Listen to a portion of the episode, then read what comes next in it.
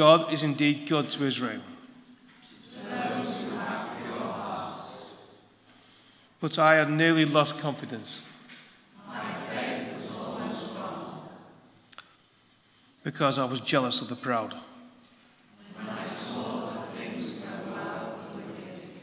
They do not suffer pain. They do not suffer as other people do. And so they wear their pride like a necklace. They speak evil of God in heaven.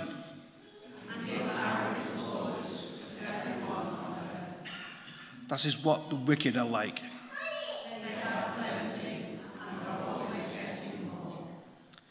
Is it for nothing then that I give myself go?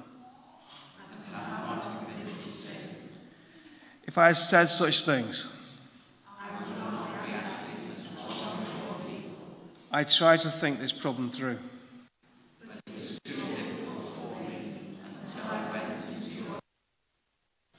When my thoughts were bitter and my I was as stupid as an animal. I did not understand you. Yet I always stand close to you. You guide me with your instruction. What else do I have in heaven but you?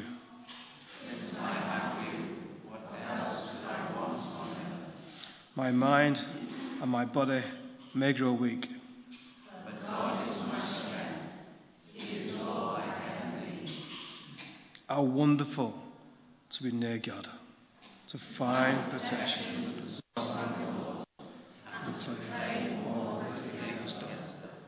Amen.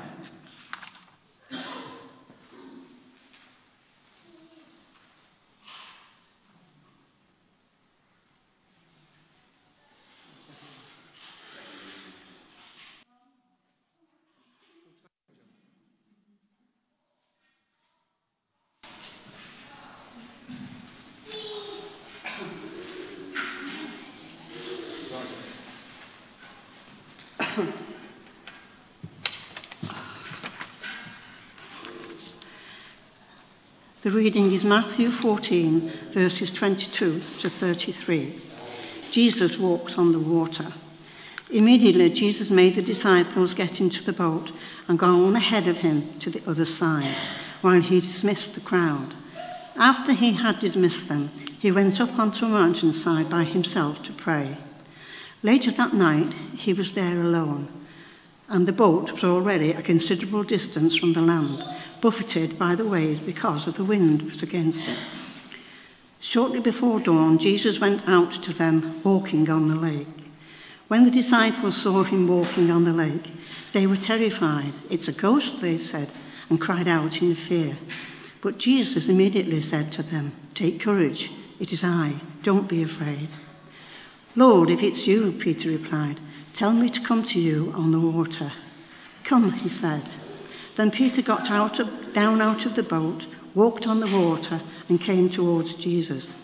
But when he saw the wind, he was afraid and began to sink, and cried out, Lord, save me. Immediately Jesus reached out his hand and caught him. You of little faith, he said, why did you doubt? And, they were, and when they climbed into the boat, the wind died down. Then those who were in the boat worshipped him, saying, Truly, you are the Son of God. Amen.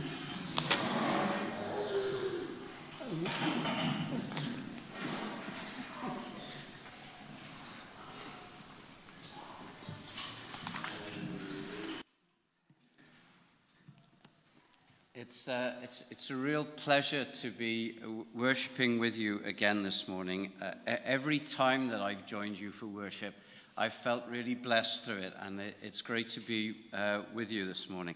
Um, you know that in the work I do as a transitional minister, it, it involves a lot of driving. And uh, we were hearing this morning about, uh, we, we, you're going to hear Jenny Travis uh, preaching with a view. And no doubt uh, if you call her, and I do say if, I don't want to assume that that's a done deal. If you call her, one of the first things she'll do is be driving around the area just to familiarize herself with the district. And there was a, a minister who'd arrived in a, a town, a, starting a new ministry. And he thought he'd just go for a drive to familiarize himself with the area. And as he was driving down this road, a cat ran out and went straight under the car. And he thought, oh no, I'm just trying to get well accepted here, and I've run over somebody's cat. But he thought he'd do the honest thing, so he got out of the car and knocked on the door of the, uh, where the cat had come out, and a little old lady came to the door. And he thought, oh no, not only have I killed a cat, I've killed somebody's best friend. And he said, I'm, I'm terribly sorry about this. He said, but I think I may have run over your cat.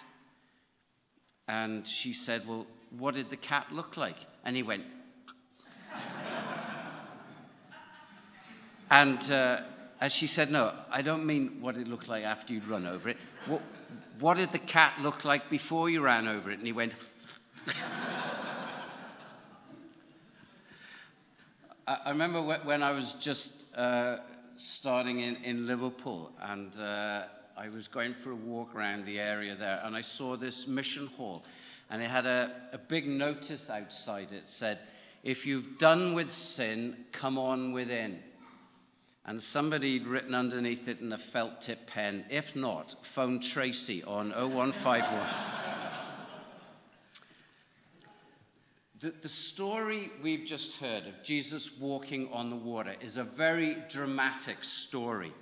And it follows immediately after the feeding of the 5,000. And Jesus had sent the disciples on ahead whilst he dismissed the crowd. And then he went up a hill by himself to pray.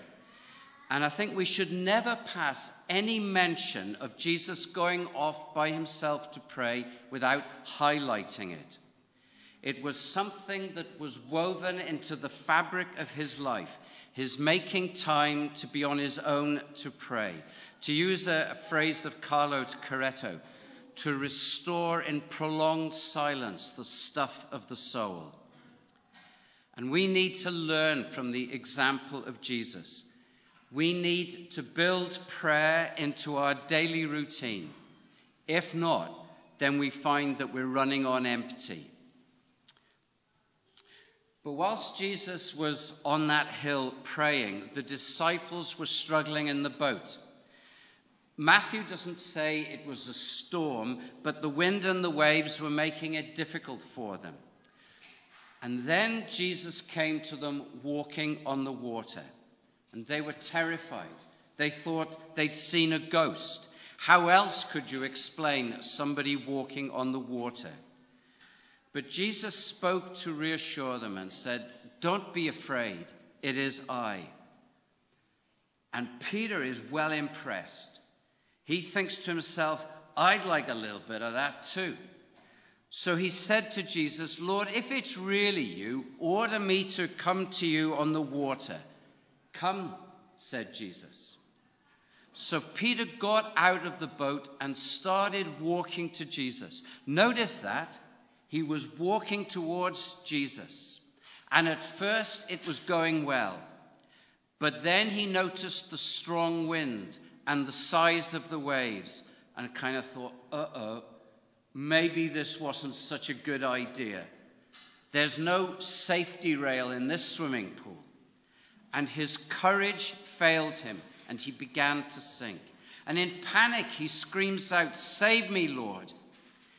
And Jesus reached out and grabbed hold of him, and they both got into the boat. Now, the thing that really struck me when I was reading this passage recently was the way Jesus reached out his hand and grabbed the hand of Peter when he saw he was sinking.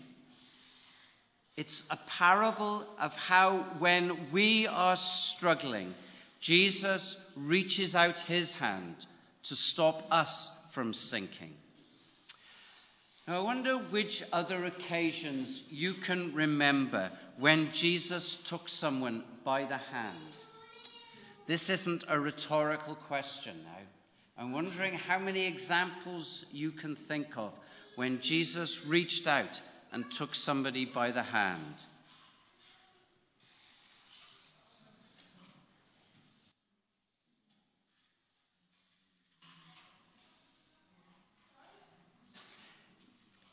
If I don't get some answers, this service is going to take even, even longer than I was thinking.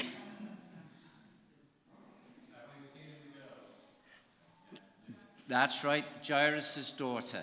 Uh, that after she'd been healed, he took her by the hands and helped her to her feet. Very good. You can see why he's an elder, isn't it? Any of the other elders want to show off their Bible? we struggling, are we?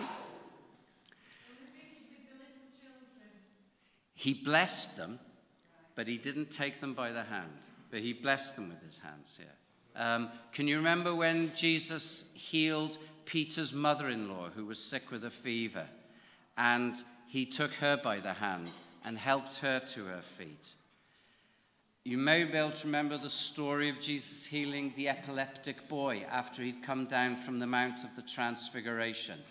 And uh, he took him by the hand and uh, there's also the time when uh, he took a blind man by the hand and led him out of the village so that he could be alone to pray with him. Now, three of these involved Jesus healing someone who had been ill uh, Peter's mother in law, Jairus' daughter, and the epileptic boy. The first two were lying on their sick bed, and the young boy, after his convulsion, was lying on the ground. And Jesus takes them by the hand and helps them to their feet.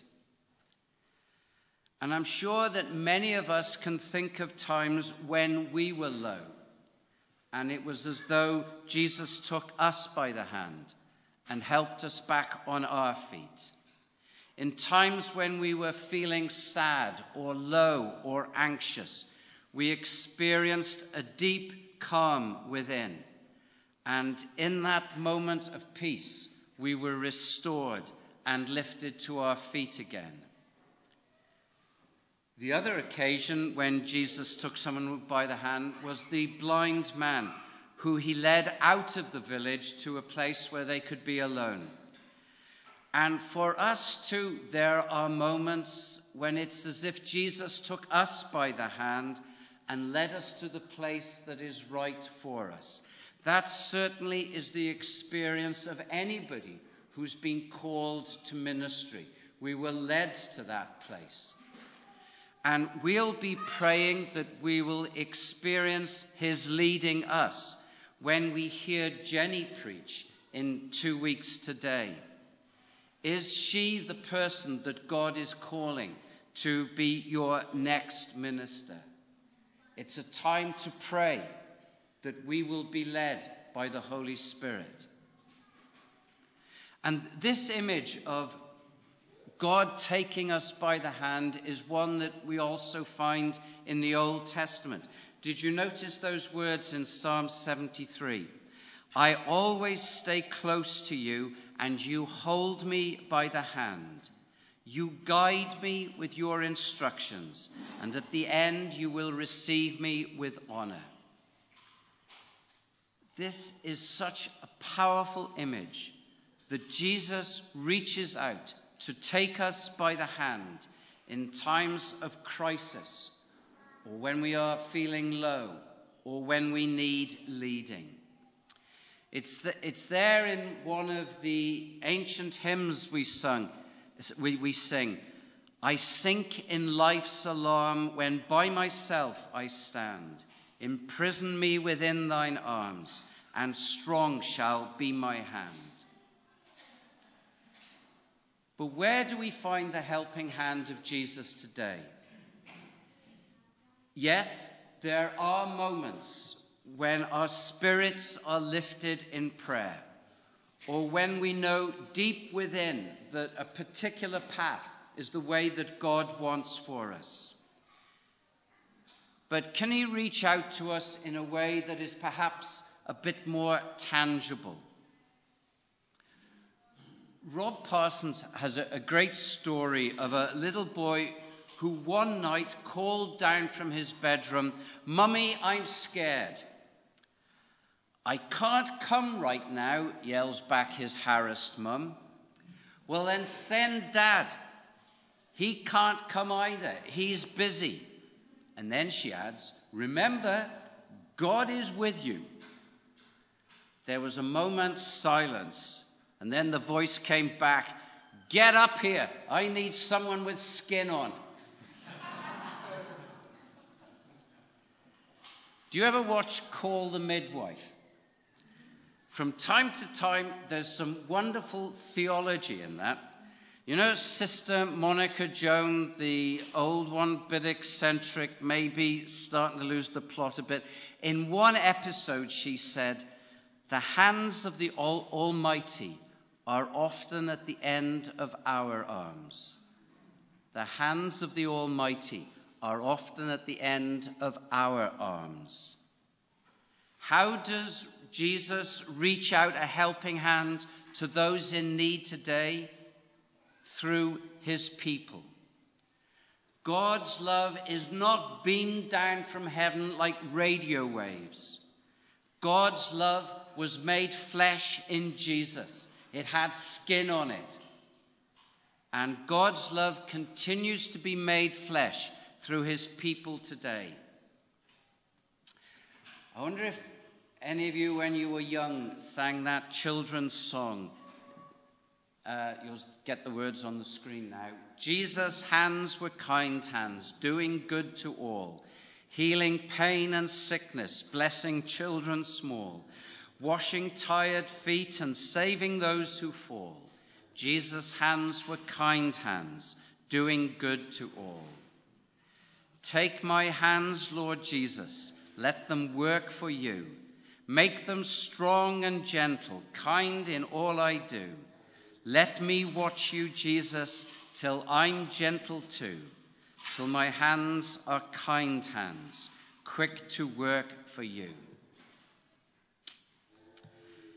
Maybe it's difficult to call to mind when it felt that Jesus was taking you by the hand and raising you up.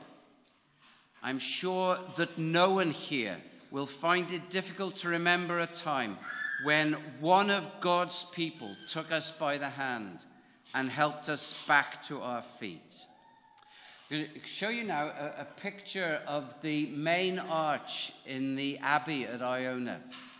And if you notice, there are two arches, one above the other. The top one is the original arch and they realized that it wasn't strong enough to carry the weight of the tower.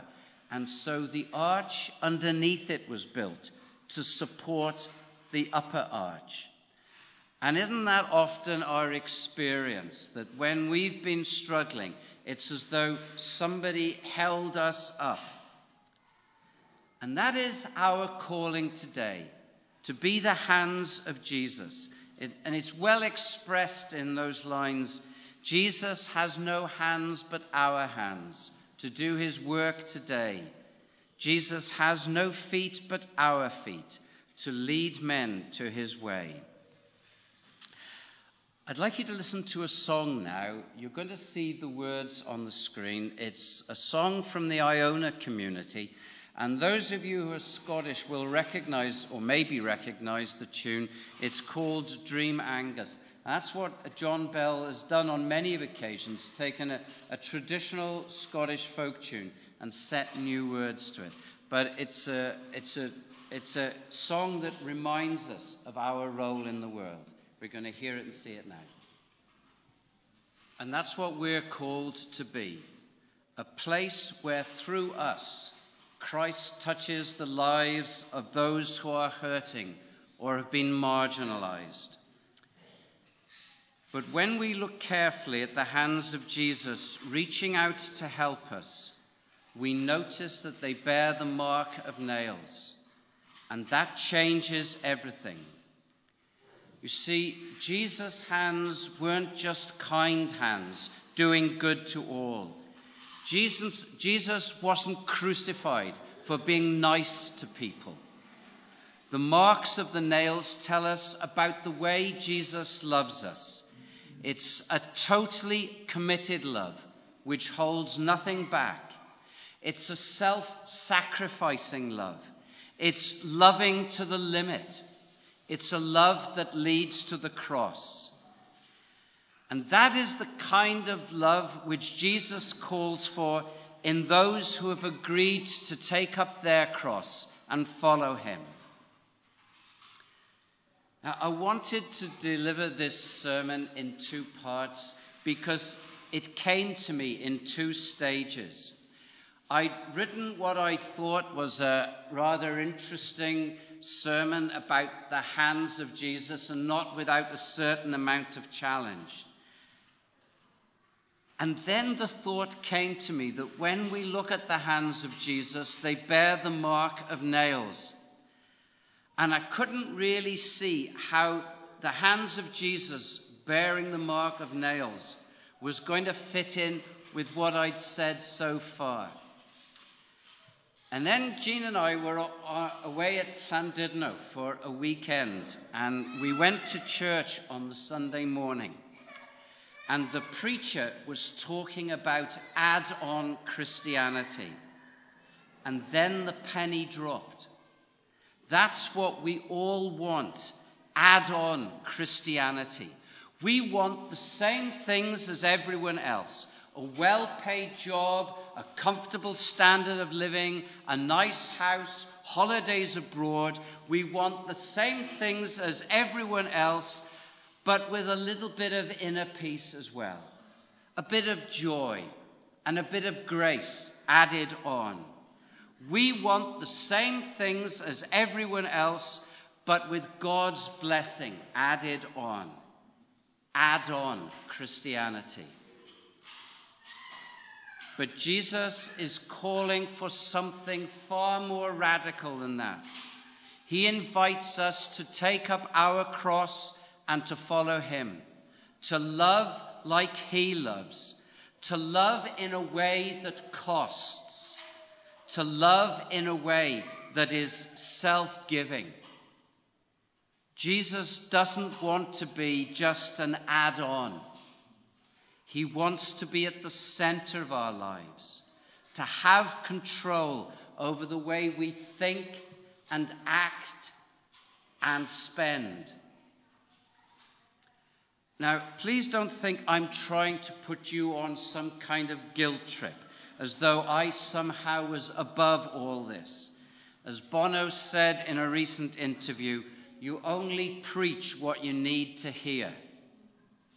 I'm part of this too. And that's why I recognize the symptoms. I needed to write this sermon to challenge me. In the passage we heard from the New Testament, we heard how Jesus reached out a helping hand to Peter when he was in danger of drowning. And there have been many times when Jesus, through his people, has reached out a hand to help us when we were in danger of going under. And this morning, we recommit ourselves to that ministry, to be the hands of Jesus today for those who need our help, some close at hand, others far away. But when we look carefully at the hands of Jesus, we see that they bear the mark of nails. And we pray that the love that we offer in the name of Jesus won't be just an add on, uh, a fringe interest, but that kind of love will be at the center of who we are and at the center of the life of this church. Amen.